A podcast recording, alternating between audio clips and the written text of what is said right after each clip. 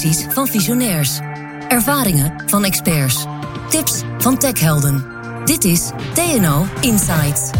Wij praten met TNO-experts over hun vak en de maatschappelijke vraagstukken waar zij aan werken. Hoe maken zij werken gezonder? Versnellen zij de energietransitie? Houden zij onze steden leefbaar? En helpen zij bij het beter beschermen van onze militairen?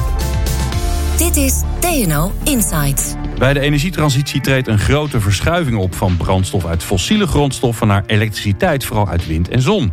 Transport via ons elektriciteitsnetwerk is maar een deel van de oplossing. Voor het opslaan van overschot aan energie, als energiebron voor de industrie en het zware transport, speelt waterstof een belangrijke rol. De ontwikkelingen rondom waterstof staan alleen nog in de kinderschoenen. Kosten zijn nog te hoog, infrastructuur te beperkt en regelgeving ontbreekt. Wat is er nodig voor de versnelling van de ontwikkeling? Hoe stimuleer je de technologie, de infrastructuur en de regelgeving rondom waterstof?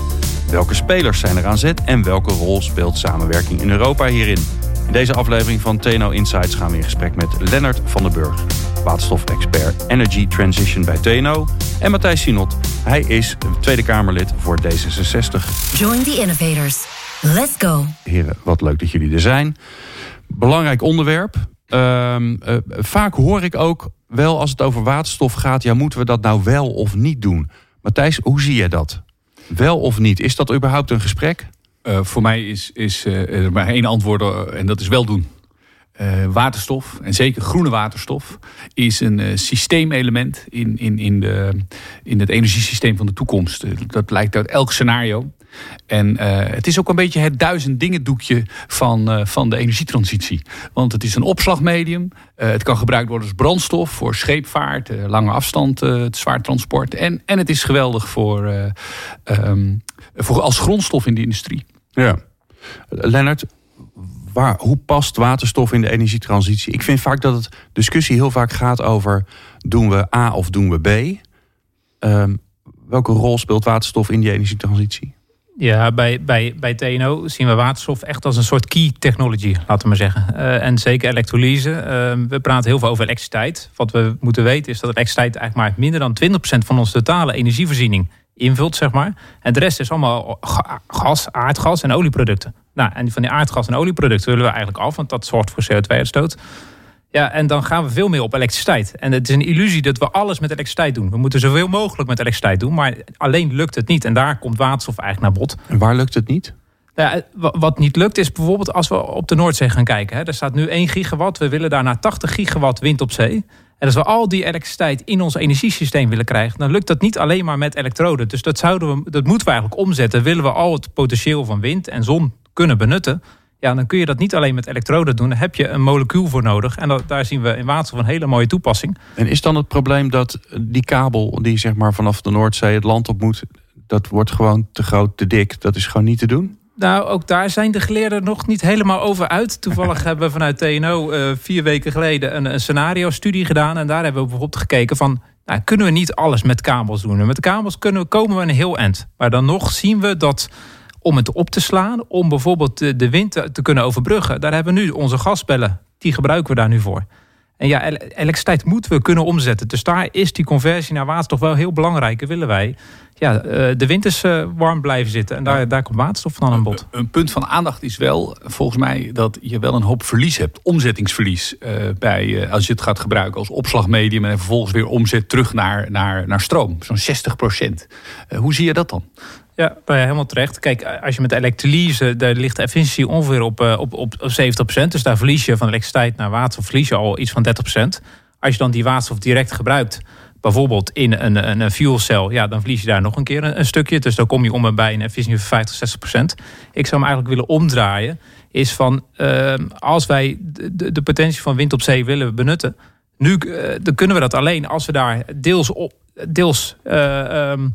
die conversiestap gaan maken naar waterstof. Want anders kunnen we sowieso die potentie niet benutten. En dan verliezen we altijd wind en zon. Dus eens. Ja, dat is wel leuk dat je dat zegt. Hè? Want je zou ook kunnen zeggen, alle energie die de wind nu geeft, daar verliezen we heel veel van, omdat we het gewoon niet opvangen. Dat vind ik wel een grappige omkering. Ja, dat probeer ik eigenlijk te zeggen. Ja. En dat is wel een hele belangrijke om dat te zien. En daarvoor zeg ik niet van dat we overal maar waterstof moeten gebruiken. Zeker niet. We moeten heel kritisch zijn. Waar gaan we die waterstof inzetten? Maar ja, we zullen het zeker nodig krijgen. Ja. Wat ik zelf als een soort richtlijn hanteer met onze partij is van... kijk eerst wat je kunt elektrificeren. Hè. Direct gebruik is gewoon uiteindelijk het meest wenselijk. Want dan heb je het hoogste rendement. Maar daar waar het niet direct gebruikt kan worden... moet je onmiddellijk aan groene waterstof denken.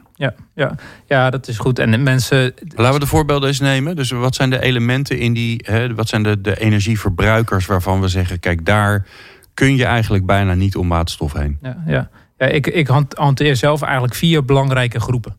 De eerste is de hoge temperaturenindustrie. Waar je echt hoge temperaturen nodig hebt, meer dan 800 graden... waar elektrisch dat toch best lastig is.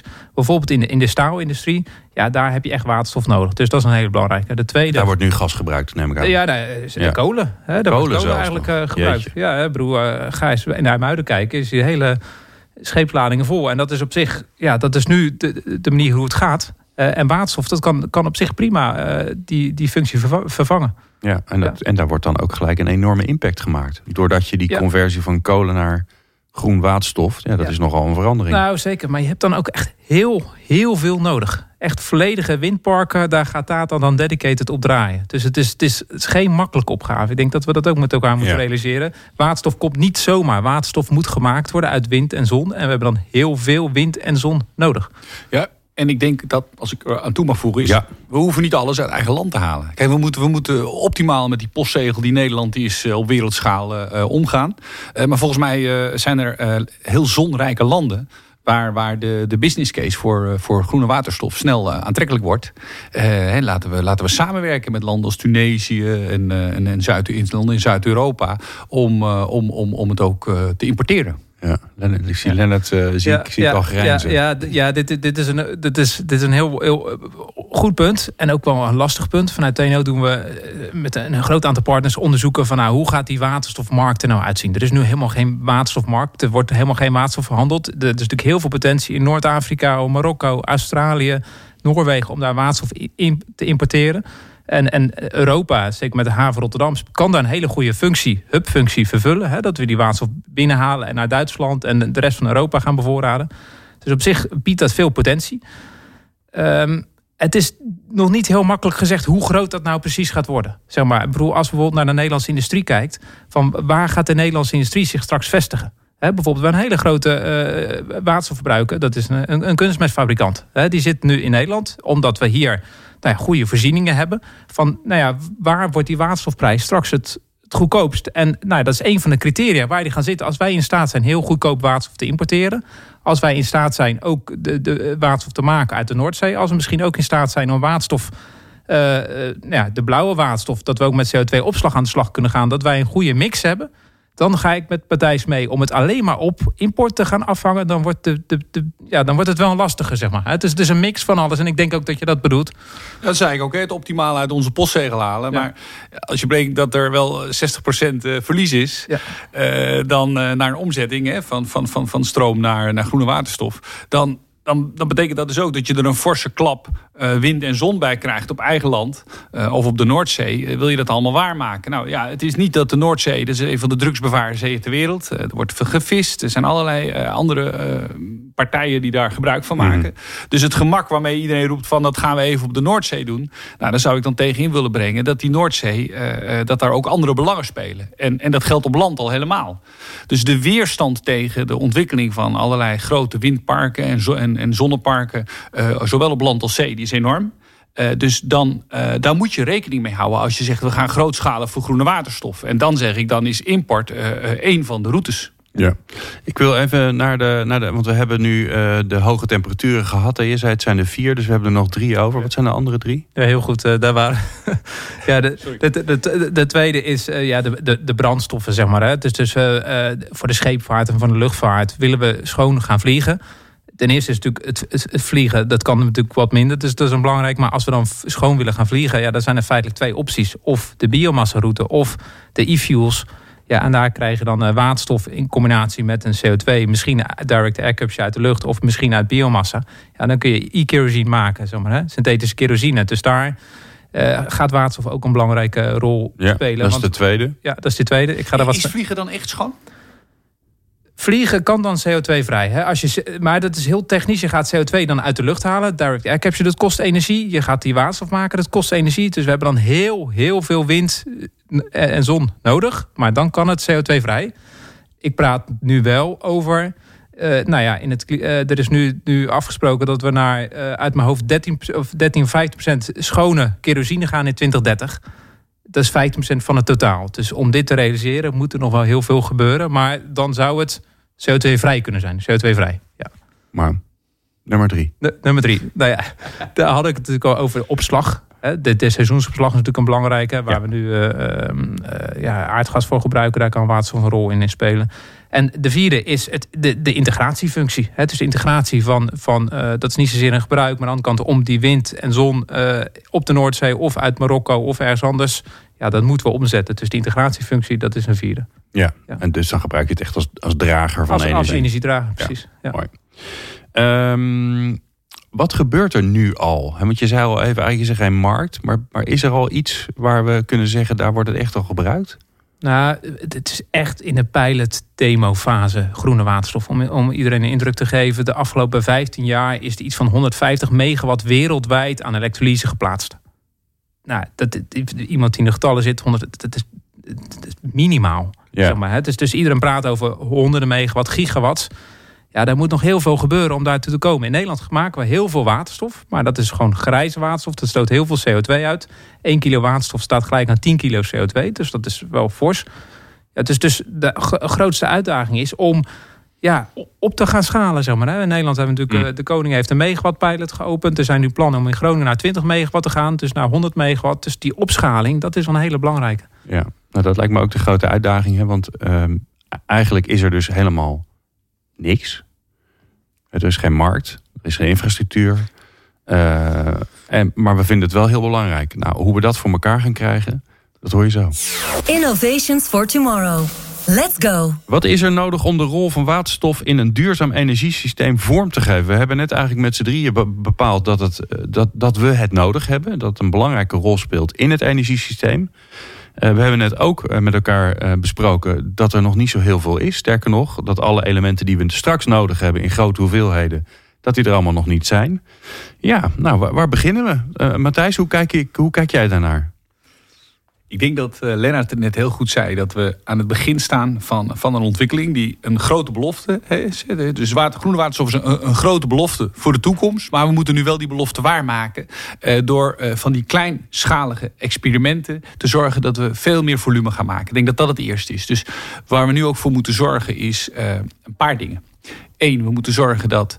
bedrijven gemakkelijker gaan kiezen voor deze nu nog duurdere techniek. En dat kan, als we vervuiling een prijs geven. Dus het eerste wat ik zeg, wat in elk geval moet gebeuren... is dat we nu eindelijk eens een keer CO2 echt gaan beprijzen. Want anders gaat het gewoon niet gebeuren. Bedrijven moeten dit in hun plannen gaan meenemen... en het moet in elk geval op de lange termijn... een aantrekkelijke route voor hen zijn. Maar daarmee zeg je dus eigenlijk... want waterstof duur, dat zit al heel vaak aan elkaar vast. Hè? Dat is natuurlijk gevaarlijk. Hè? Dat hebben we met duurzaamheid ook ooit gehad. Hè? Duurzaamheid. Ja. Maar ik hoor jou zeggen... eigenlijk zijn de fossiele brandstoffen... die we gebruiken, die zijn ook duur. Alleen een deel van de kosten, die hoeft niemand te dragen. Sterker nog, die gaan onze kinderen op termijn dragen. Want dat is namelijk de CO2-prijs. Ja, de ellende is dat wel iemand ze ooit gaat dragen. Alleen op korte termijn voelt niemand het.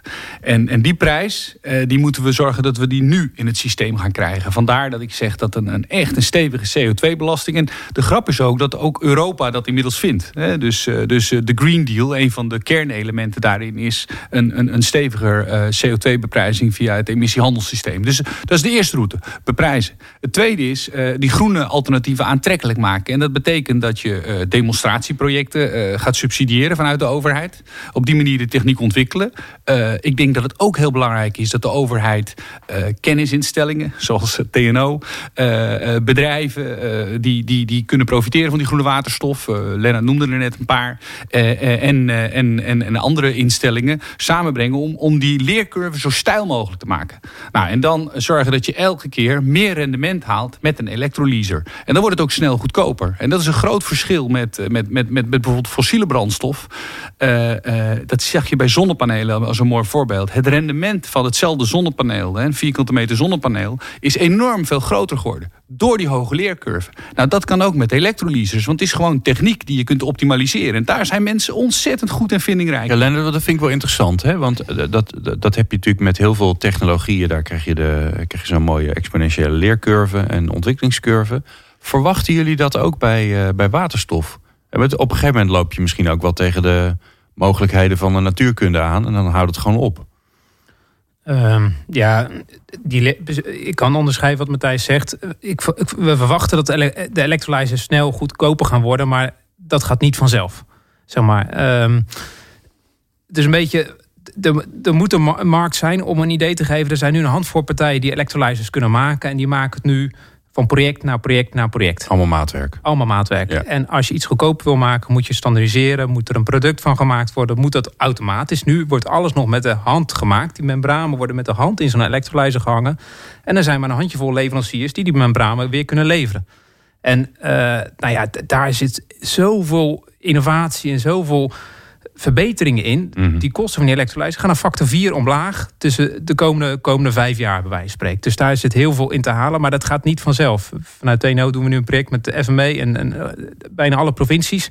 En hebben we 200 bedrijven in Nederland gevonden die kunnen helpen bij het omlaag brengen van zo'n elektrolyzer. En dan zie je gelijk twee kanten van de medaille. Enerzijds helpen we daarmee de energietransitie en anderzijds creëren we nieuwe bedrijvigheid. Want die bedrijven leverden eerst naar de automotive-industrie en die gaan nu plaatmateriaal maken voor die elektrolyzer. En die kunnen dat slimmer, want die hele auto-industrie is al helemaal geoptimaliseerd. Nou, die kennis kunnen we precies gebruiken over de elektrolyzers. Ja.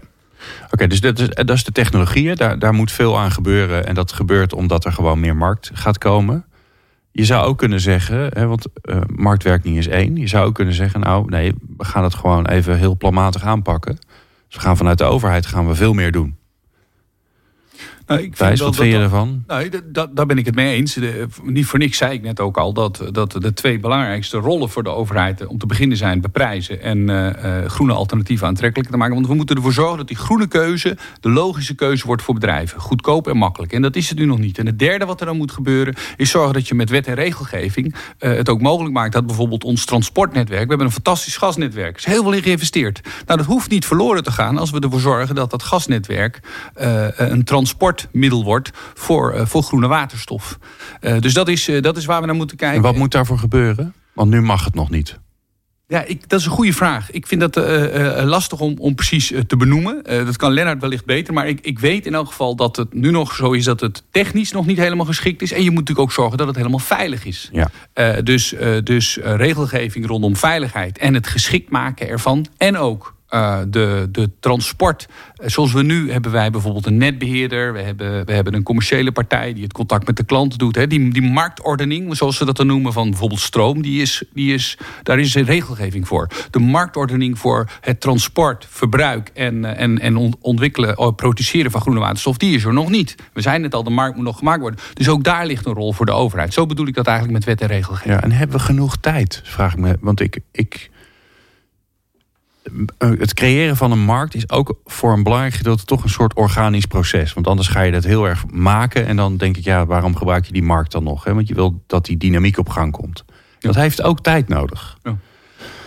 Want investeerders moeten denken, hey, is eigenlijk wel interessant. En dan moeten ondernemers denken, hey, is eigenlijk wel interessant. En die gaan rommelen en doen. En daar gaat ook heel veel mis. Hè? Want dat is ook in de markt. Er gaan heel veel mensen die proberen wat uit en dat lukt niet. En dat is allemaal prima, want dat hoort er allemaal bij. Maar hebben we die tijd wel? Ja, jij zegt wel iets heel interessants, dat hoort er allemaal bij. Maar dat is vaak een moment waarop Nederland in het verleden technieken dan liet vallen. Ik denk even aan zonne-energie. We hadden een behoorlijke koploperspositie in zonne-energie 20 jaar geleden. Nou, die zijn we helemaal verspeeld. Zonde natuurlijk, dat is een wereldmarkt nu. Nou, dat mag niet met groene waterstof gebeuren. Dus hebben we tijd? Ik zou zeggen, nou ja, we hebben natuurlijk geen tijd. Kijk naar Siberië, waar inmiddels huizen instort omdat de permafrost smelt. Dat is niet best. En dat komt allemaal in de lucht. Al die methaan daar, wat het klimaatverandering gaat versterken. Dus hebben we tijd? Ik zou zeggen nee. We moeten binnen de 2 graden, liefst richting 1,5 graden. Dus we moeten voortmaken. En te meer een reden waarom de overheid hierin voorop moet gaan. Om, ja, zoals jij ook terecht zegt, wel aan te wijzen. Want hier zijn industrieclusters. Daar kunnen we voor zorgen, als we slim samenwerken, dat die bedrijven zorgen dat er een markt gaat ontstaan voor vraag naar groene waterstof. dat windboeren op de Noordzee weten van wij kunnen onze stroom kwijt. Hetzij via elektriciteit, hetzij via groene waterstof. Aan bedrijven die daar ook dat afnemen. En tegelijkertijd weten we dat dit nu nog duur is. Maar heel snel goedkoper. Want er is een overheid die zich verantwoordelijk voelt om het goedkoop en makkelijk te maken. Ja. Lennart, hoe zie jij dat? Hebben we tijd en moeten we misschien niet... Want je gaat toch ook een beetje instrumenten gebruiken die je in het verleden ook hebt gebruikt om te zorgen dat dit soort dingen gestimuleerd worden. Ja. We moeten denk ik zeker kijken hoe we het geheel kunnen versnellen. Dat is wel een hele belangrijke. En dan moeten we ook naar andere instrumenten kijken. En er wordt nu in Europa wel een en ander geroepen en gesuggereerd. Eentje ervan is, waar ik wel gecharmeerd van ben, is het voorstellen van een quota. We zien bijvoorbeeld, ik noemde net al, er komt een quota op schone kerosine om daar een bepaald percentage te houden. We hebben natuurlijk een quota op gewoon CO2-uitstoot in de breedte. We hebben een quota voor duurzame elektriciteit. We hebben nog geen quota voor een CO2-vrij gas. Het zou maar aardig zijn als we zeggen, joh, wij pleiten voor een quota. Iets waar de leveranciers aan zouden moeten voldoen. 10% van het gas wat wij leveren, dat is CO2-vrij.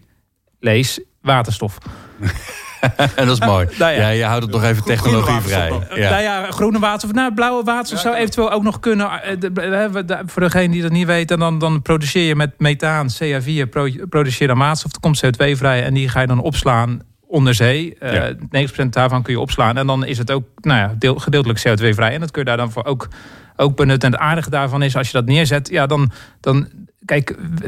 dan creëer je in die zin een markt. Want de partijen moeten daar gewoon simpelweg aan voldoen. En het is natuurlijk, deze week komt de Europese... vanuit de Green Deal, Clean Hydrogen Alliance, wordt gezegd... we gaan naar 4 gigawatt in 2024 en we gaan naar 40 gigawatt in 2030. Nou, die doelstellingen zijn leuk, maar ik heb mijn vraagtekens bij. Hoe gaan we dat nou echt halen? En hebben daar voldoende...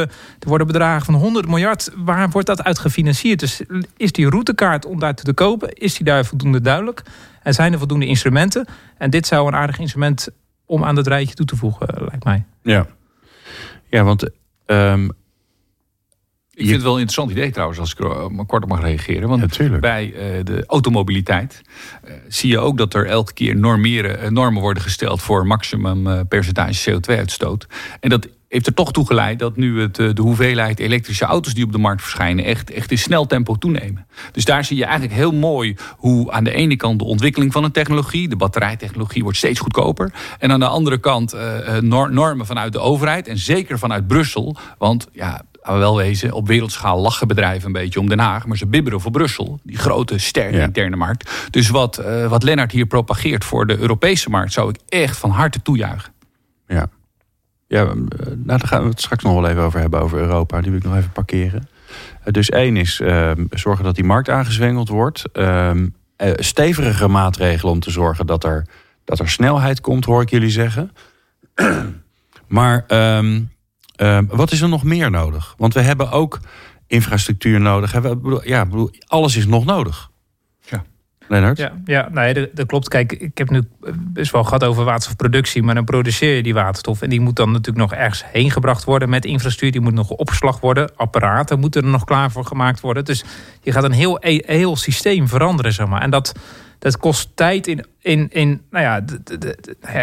bij alle partijen. Dus het is ook zeker niet dat de overheid dit alleen zou moeten doen. Hè? Dus dat zijn de winteroperators, dat is de industrie, dat zijn de netwerkbedrijven, dat is de maakbedrijven die de brandstofcellen maken, die de elektrolyzers maken, die ook die kijken naar waterstofopslag in de ondergrond, in zoutcavernes, lege gasvelden. Daar moet nog heel veel in gebeuren, zeg maar. Hè? Het is niet één. Ja, maar daar in die zin is het anders dan de overgang van fossiel naar duurzame bronnen, als je het gewoon over elektriciteit hebt. Want het netwerk ligt er al. Dus je kunt veel makkelijker aansluiten op wat er al is. Nu is er gewoon bijna nog niks.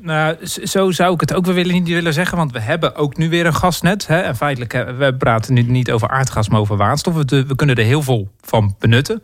Dus het is niet zo dat we... En dat is ook de reden dat Nederland, in de wereld, samen met Duitsland, vervullen wij echt een koppositie, zeg maar. Wij al dat hele gasnetwerk in Nederland hebben liggen. We hebben het gasnetwerk, we hebben de Noordzee als energiebron, we hebben heel veel kennis van zaken. Dus echt buitenlandse partijen komen hier kijken en die zien dat ook hier de eerste grote projecten gaan landen, zeg maar. Dus als wij dit tempo vasthouden en opschroeven, dan kunnen wij ook in die technologieontwikkeling en export van nieuwe technologieën, kunnen we daar echt wel een rol in pakken, zeg maar. Ik vind overigens dat er nog niet zoveel is. Juist ook mooi. Want moet je eens horen hoeveel werk daarin zit. Dus we komen uit een economie, een fossiele economie, die een beetje in zijn laatste fase zit. Dat zeg ik een beetje oneerbiedig.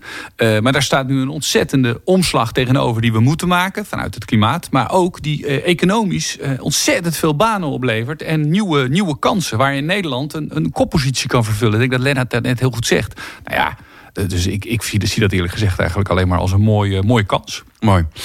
Waar ik als laatste met jullie eigenlijk naartoe wil is, wie is er nu aan zet?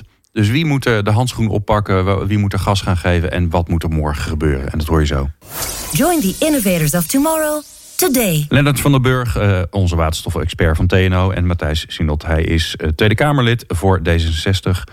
Die zitten achter de microfoon. We praten over waterstof, het belang van waterstof, de rol van waterstof.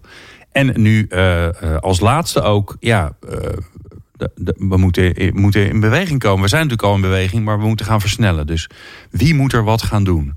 Lennart. Ik zei eerder al, iedereen moet wat gaan doen. Ja, dat is lekker breed. Ja, dat is breed. Dat is breed. Het mooie is, het kabinet heeft een waterstofvisie gemaakt. En dat is denk ik een van de eerste landen die echt een goede visie hebben gemaakt. Waar moeten we nu heen met waterstof? Als TNO hebben we daar ook nog input voor geleverd. En nu is het zaak om zo snel mogelijk van die visie naar een uitvoeringsprogramma te maken. Van hoe gaan wij naar... Ja, die 3 gigawatt waterstofproductie in 2030. Nogmaals, waterstof is geen doel op zich, maar het is een middel om de energietransitie te realiseren en duurzame energie in ons systeem te krijgen, elektriciteit met name. Dus de overheid speelt hier een hele belangrijke rol. En dat is de nationale overheid. Je ziet heel veel provincies en ook gemeentes nu al zich hiermee bezighouden. Maar ik pleit echt voor dat de nationale overheid en Europa hier de hoekpaaltjes neerzetten. Die bepalen het speelveld van hoe we dit gaan regelen, hoe we dit gaan financieren. Misschien met het voorbeeld van het quota wat ik net noemde. Kijk, en daarna denk ik dat er behoorlijk wat bedrijven, de industrie, die willen ook echt wel. Hè? Dus die willen ook daar echt wel. Wat hebben bedrijven, de industrie, ondernemers nodig? Want die willen gaan innoveren, die zien hier kansen. Ja. Dat kan niet anders. Ja. Wat hebben zij nodig om vaart te kunnen gaan maken? Er is natuurlijk niet één generiek antwoord nodig. Maar als we er bijvoorbeeld één voorbeeld pakken. Ik bedoel, bijvoorbeeld groene waterstof maken. Heeft alleen zin als je het direct koppelt aan elektriciteit. Dus één van de gedachten is van laten we een windpark direct koppelen aan waterstofproductie. Of een windpark direct aan de power-to-heat oplossing. Maar een windpark direct koppelen aan verbruik. Want we zien nu, in de Noordzee gaan we nu de komende 2030 met 10 gigawatt. Als we dat misschien zouden kunnen verdubbelen. Maar gelijk die elektriciteit koppelen aan een gebruiks... Ja, dat geeft innovatie in de hele keten. En dat zorgt eigenlijk dat het geheel versnelt. Zeg maar. Dus, maar zeg je daarmee, we moeten die waterstof op de Noordzee gaan produceren? Het kan op de Noordzee. Daar zet je gewoon een plan neer? Het kan op de Noordzee, hoeft niet per definitie. Ik zeg alleen van die elektriciteitsprijs, dit zit straks zonder subsidie van wind op zee. En dat is straks volledig overgeleverd aan de markt. En straks produceren we meer elektriciteit. Die is al zonder subsidie, hè? Ja, die is al zonder, als je de TenneT-kabel niet meeneemt. Maar goed, maar dat zeggen we bij een gascentrale ook niet. Die is nu zonder subsidie, maar die parken moeten nog gebouwd worden. En ik zie ook wel van dat... we wachten nu op de nieuwe tender, wat daar de uitslag van is. Maar... het wordt spannend van hoe de komende jaren die windparken zich verder ontwikkelen. En van belang is dat die elektriciteitsvraag toeneemt. Of direct elektriciteit of via waterstof. En van belang is dat die twee werelden elkaar beter gaan vinden, zeg maar. En, gaat het nog te veel over het een of het ander? Ja. In plaats van de een met het ander? Ja. Oké. Dus daar moeten we sowieso mee stoppen. We hebben het gewoon nodig, punt. Dus laten we kijken hoe het samen kan werken. Ja, je zou eigenlijk veel die sectoren zouden veel meer met elkaar moeten samenwerken. En ik zou het aardig vinden als het volgende windpark zegt: joh, we gaan hier geen elektriciteit produceren. We gaan wel elektriciteit produceren, maar we koppelen dat direct aan een industriecluster. En die gaat al die elektriciteit gebruiken. En daarmee kunnen we een heel industriecluster vergroenen, zeg maar. Ja. Ik denk wel dat de overheid hier echt aan zet is. We willen een nieuwe markt creëren. Maar een nieuwe markt, er zitten altijd allerlei risico's aan. Investeringsrisico's, onzekerheden.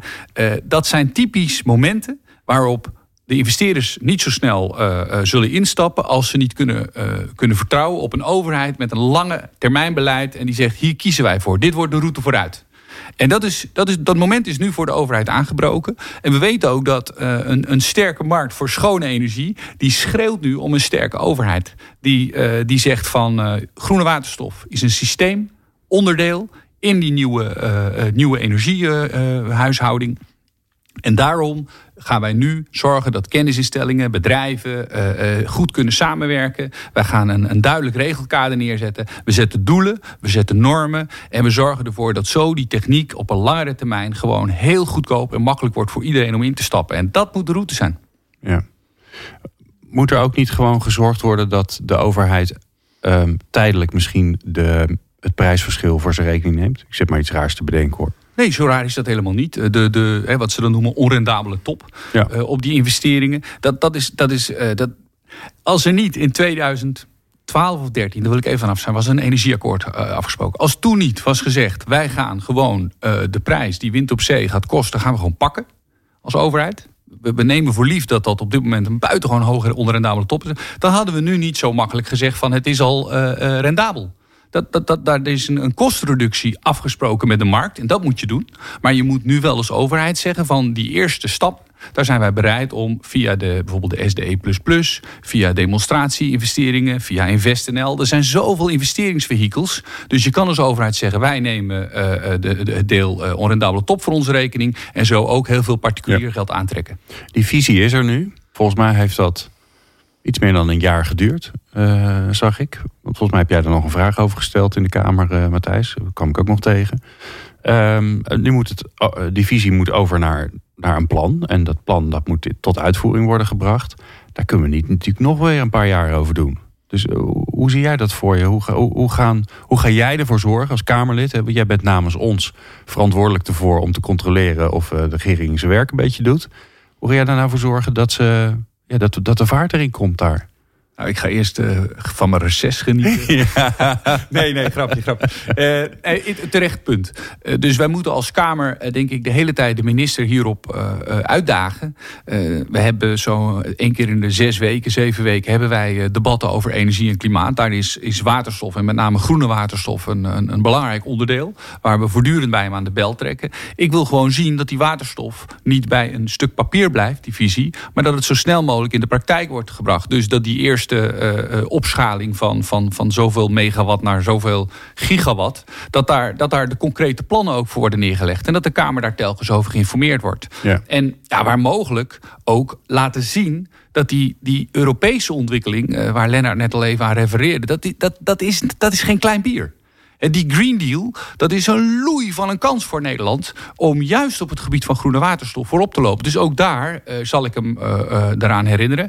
Nou, en dan om het alle goeds komt in 3. Het derde punt is, we hebben natuurlijk een groene herstelambitie. Als D66 zeker. We zitten nu in een coronacrisis. Dat zorgt voor heel veel CO2-reductie. Maar eigenlijk willen wij dat wat er nu gebeurt, die reductie, dat het nieuwe plafond is. En dat het telkens verder naar beneden gaat, de CO2-uitstoot. Nou, daar hebben we groene waterstofkaart bij nodig. Dus ik zal er ook op letten of in die groene herstelbrief, of daar ook wat aandacht is voor waterstof. Ja, mooi.